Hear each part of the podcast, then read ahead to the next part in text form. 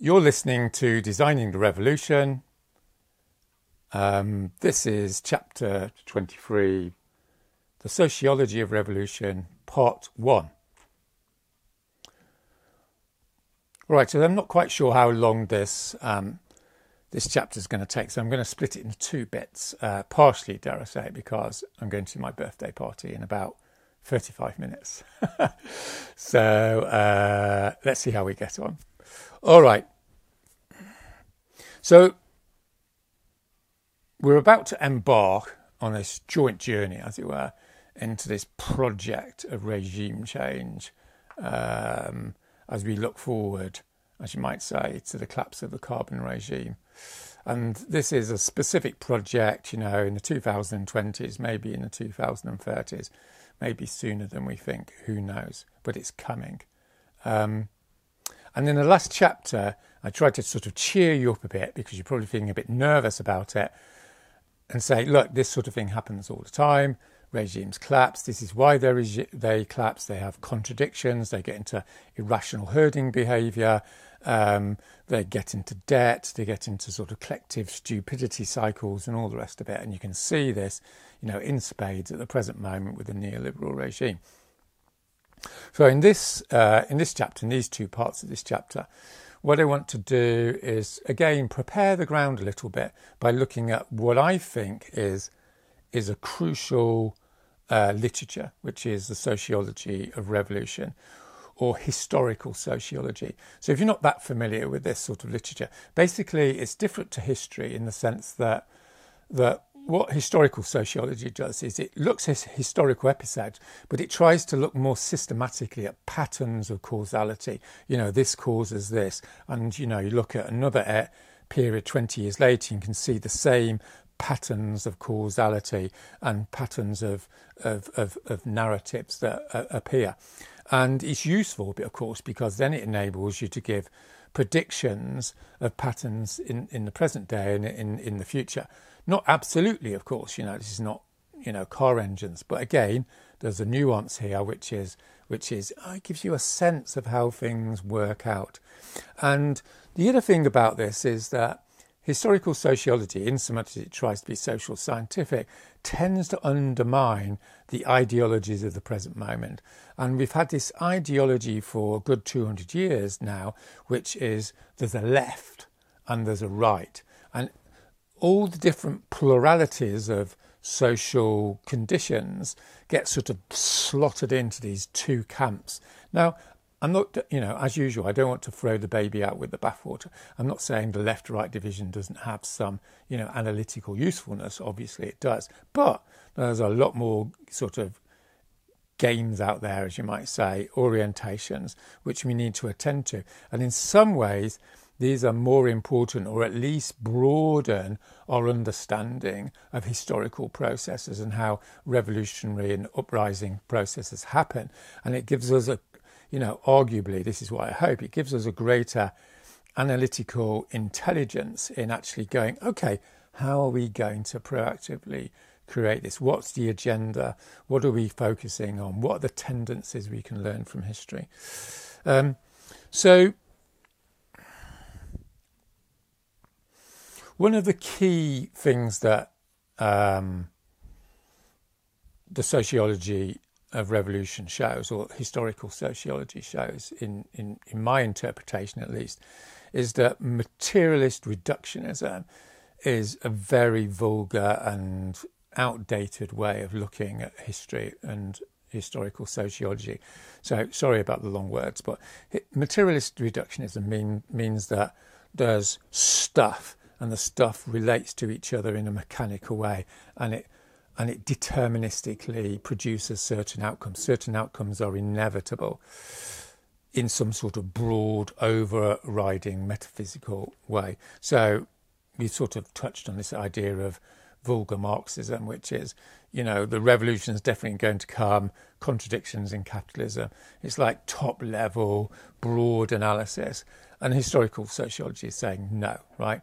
if you look, you know, at the mind, if we look at the actual weeds, as it were, of, of history, we see ecologies of connection.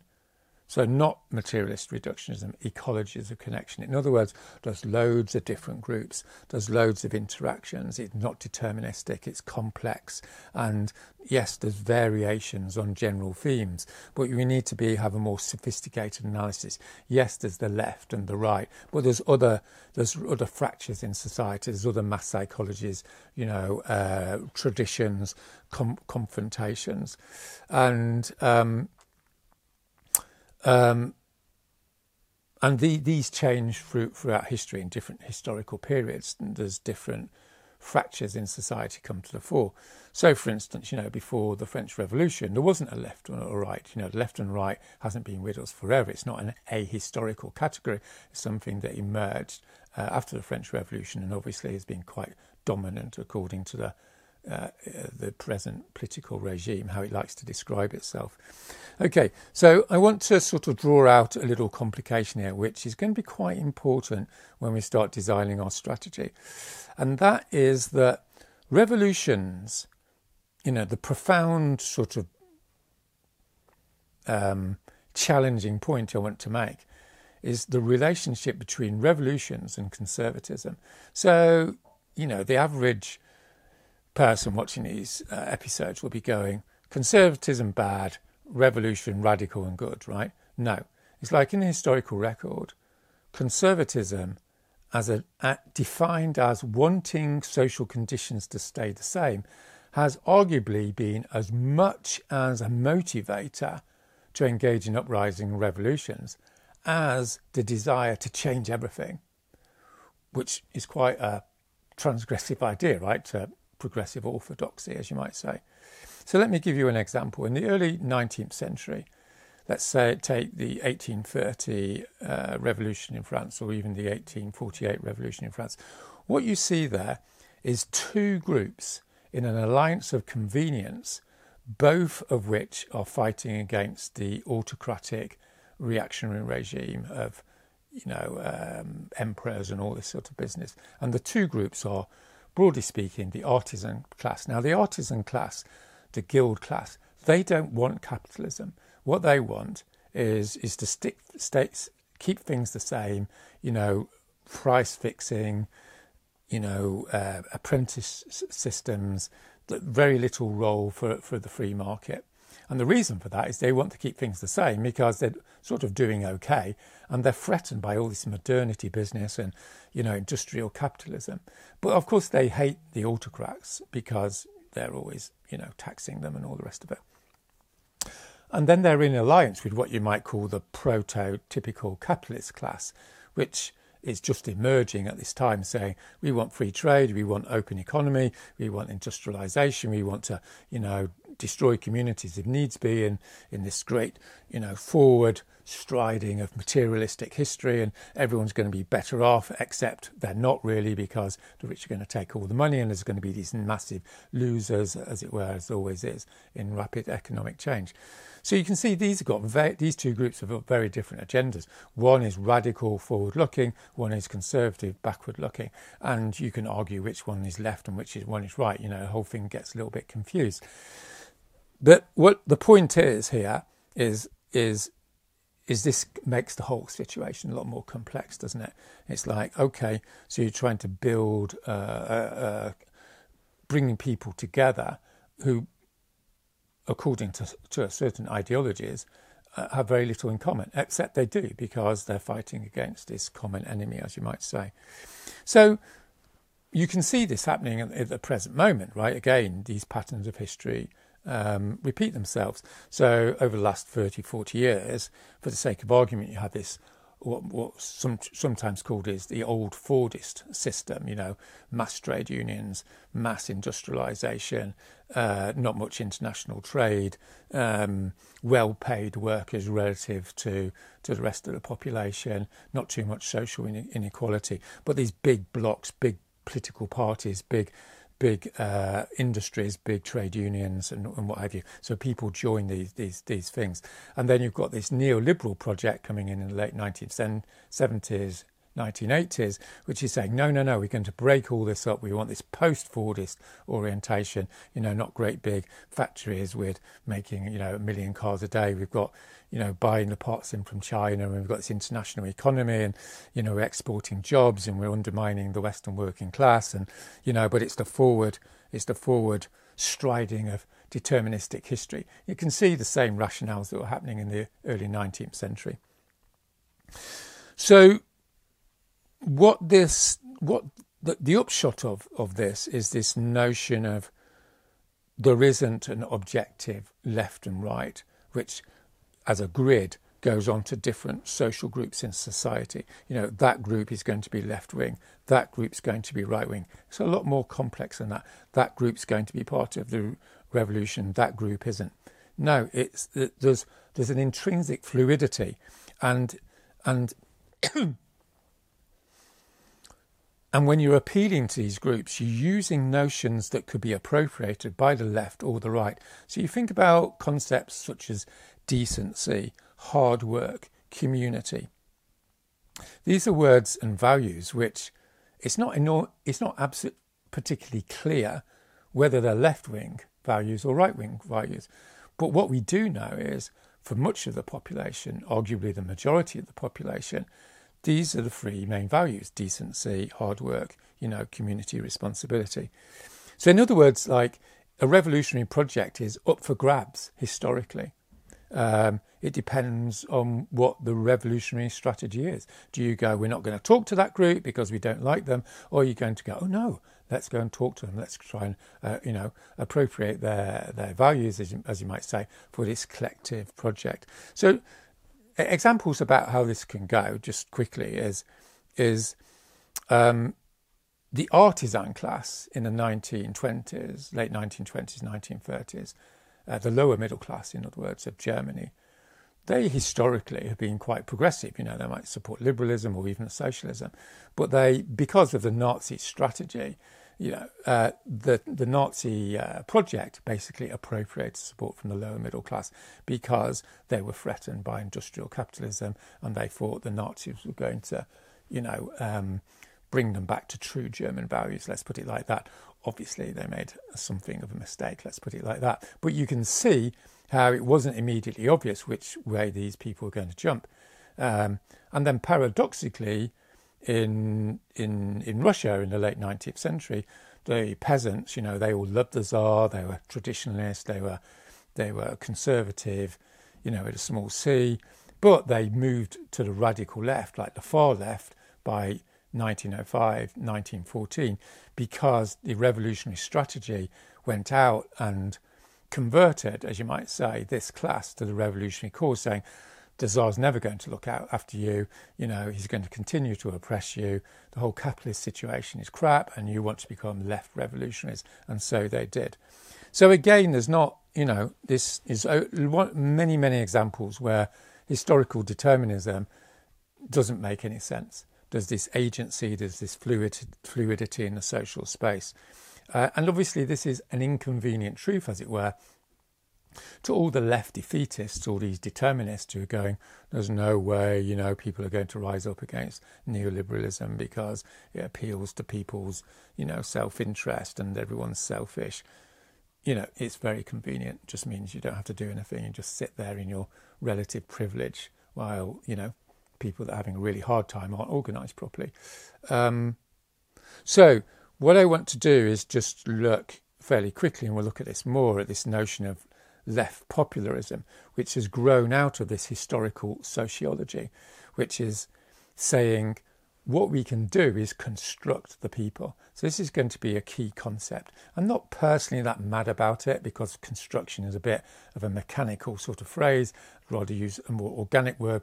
But you know, leaving that aside, the construction of the people, what this key concept means is it builds upon this idea that you've got this social fluidity, you know, these different groups, they could be on the left, they could be on the right, they could be reactionary, they could be revolutionary. It all depends on on the agency of the of the revolutionary project. In other words, how you appropriate them, how you approach them, how you engage with them. Do you do you uh, uh, say, oh, we're not going to talk to that group and, and such like?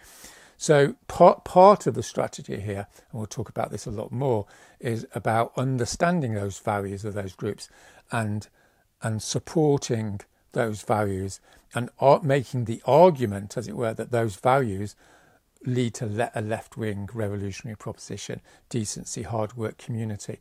The whole system is against this, so come with us and we're going to overthrow that system. So, the other aspect of this left popularist strategy this construction of the people is to engage in contestation, passion, emotion, uh, confrontation, transgression. And this has echoes, of course, of what we've been saying in the action chapters on civil disobedience and uh, running campaigns. Is what what animates people, what creates fluidity, is this this atmosphere of of debate and uh, upset, as it were, in in the social space. People talking about it. Are they good guys? Are they bad guys? And you have this this possibility to build this new alliance, this new people, this new majority that's going to engage in in structural political change.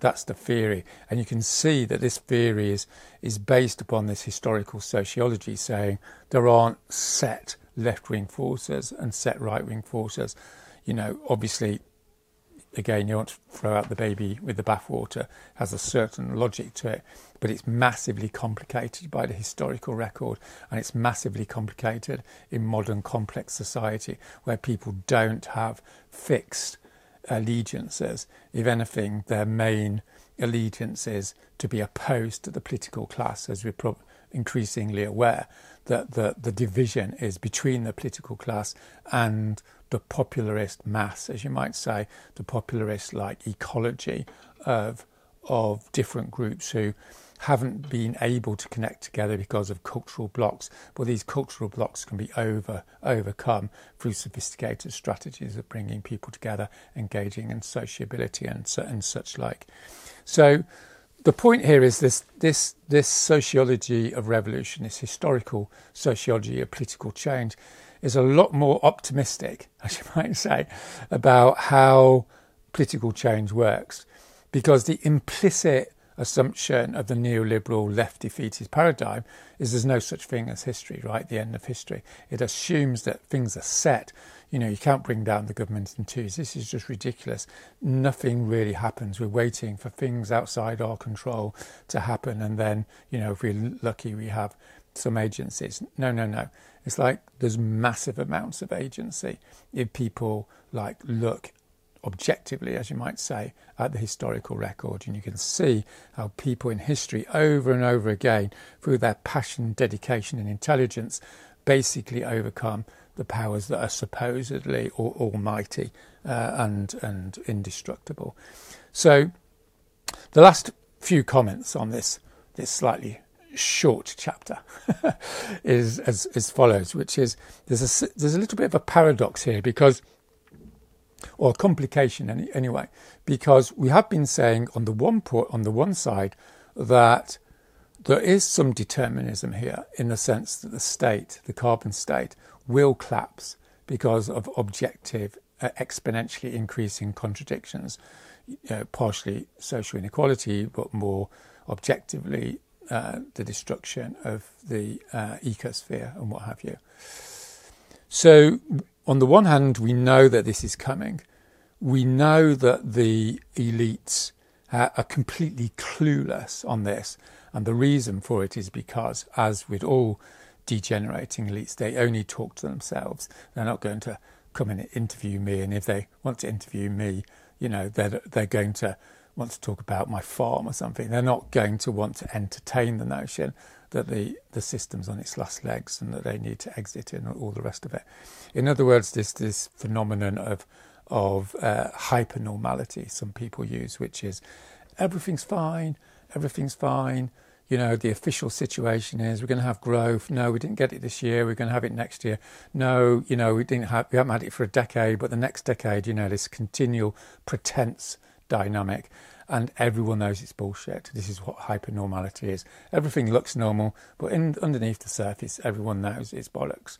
And this this phrase, you know, refers to the Soviet Union before 1989. All the journalists talk to each other. All the elites around the world talk to each other. There's this notion of the inevitable uh, continuation of the Soviet Union. It's going to be there for generations, and oh, out of nowhere it collapses. Well, why was that? Because no one was actually asking or anal- analysing how totally fucked off the average Soviet system uh, Soviet uh, citizen was. In, in actual fact, it was inevitably always going to collapse because, you know, the the objectivity of the economy was collapsing, and you had this fiscal crisis of the state, as they call it. All right, and then once this once this uh, system collapses of its own accord, as much as anything, or at least you know it can be proactively pushed, as as we're going to be discussing uh, a lot is you've got this fluidity, you've got material fluidity, you know, who gets what power, who gets what property, who gets what stuff, you know, what happens to the rich, who has that material power. And then you have this cultural fluidity. Who are we? What are our belief systems? Do we still want Christianity? Do we want, you know, some other some other sort of religious sort of uh, orientation, ideological orientation. Everything's up, up for grabs, which provides this enormous agency for the revolutionary vanguard, the revolutionary strategy, as it were. And that's what we're talking about. And what we see, you know, just referring back to this pessimism business is what we see in situations like Greece with Syriza and Podemos is this loss of nerve that people come into power, you know, and surprised that they come into power, and then they and then they don't take full advantage of its revolutionary potential because they've got this cultural lag of left defeatism that they can't actually go against Europe, they can't actually go against the international system because you know the, the, the country is going to get poorer and people won't put up with that. But what we know from the historical record is people can and do and come through it because people don't like to be pushed around by the rich or some big international system. Um, so obviously, there's no guarantee. But you see this if you look at the the history of the Syriza episode is this loss of nerve, and they basically succumb to the EU placing lots of uh, debt arrangements on, on them when they could have just said, "Go away, we're going to do it ourselves." Okay, so um, this is uh, connects with this research by Erica Chenoweth how uh, civil resistance works, uh, which I've referred to, you know, on several occasions, probably one of the most important social scientific studies of the last generation. And although it's ostensibly around why violence doesn't work, and we'll be talking about this in a, in part two, the the deeper understanding that this book promotes is this agency that the activists have, the revolutionaries have, in, ter- in terms of designing a strategy and creating an organizational system, a disciplined organizational system that can create new herding dynamics, right? Not the, the, the, herding dynamics of let's stay in the system even though we know it's fucked, but new herding dynamics, which is, hey, we're going to take control and we're going to create this new society and everyone gets sucked into this enthusiasm, which, you know, might be a bit frothy and all the rest of it, but it's substantially real in the sense that it can take control quickly and it can appropriate these notions, you know, these perennial uh, um, notions that could be left or could be right, notions of honour, decency, hard work, community, and such like. Um, and then you get this political renewal dynamic and bringing sociability into the political space and humanizing it and, and such like. So that's the promise, right? And I'm not saying for a minute this is, you know, a done deal. Okay, what we're going to design over the next few uh, chapters is how we can maximize the probability of this happening, knowing we've got this enormous opportunity coming down the road because this regime is, is not going to last. Okay, so dare I say, I've got to go to my birthday party. Sociability rules.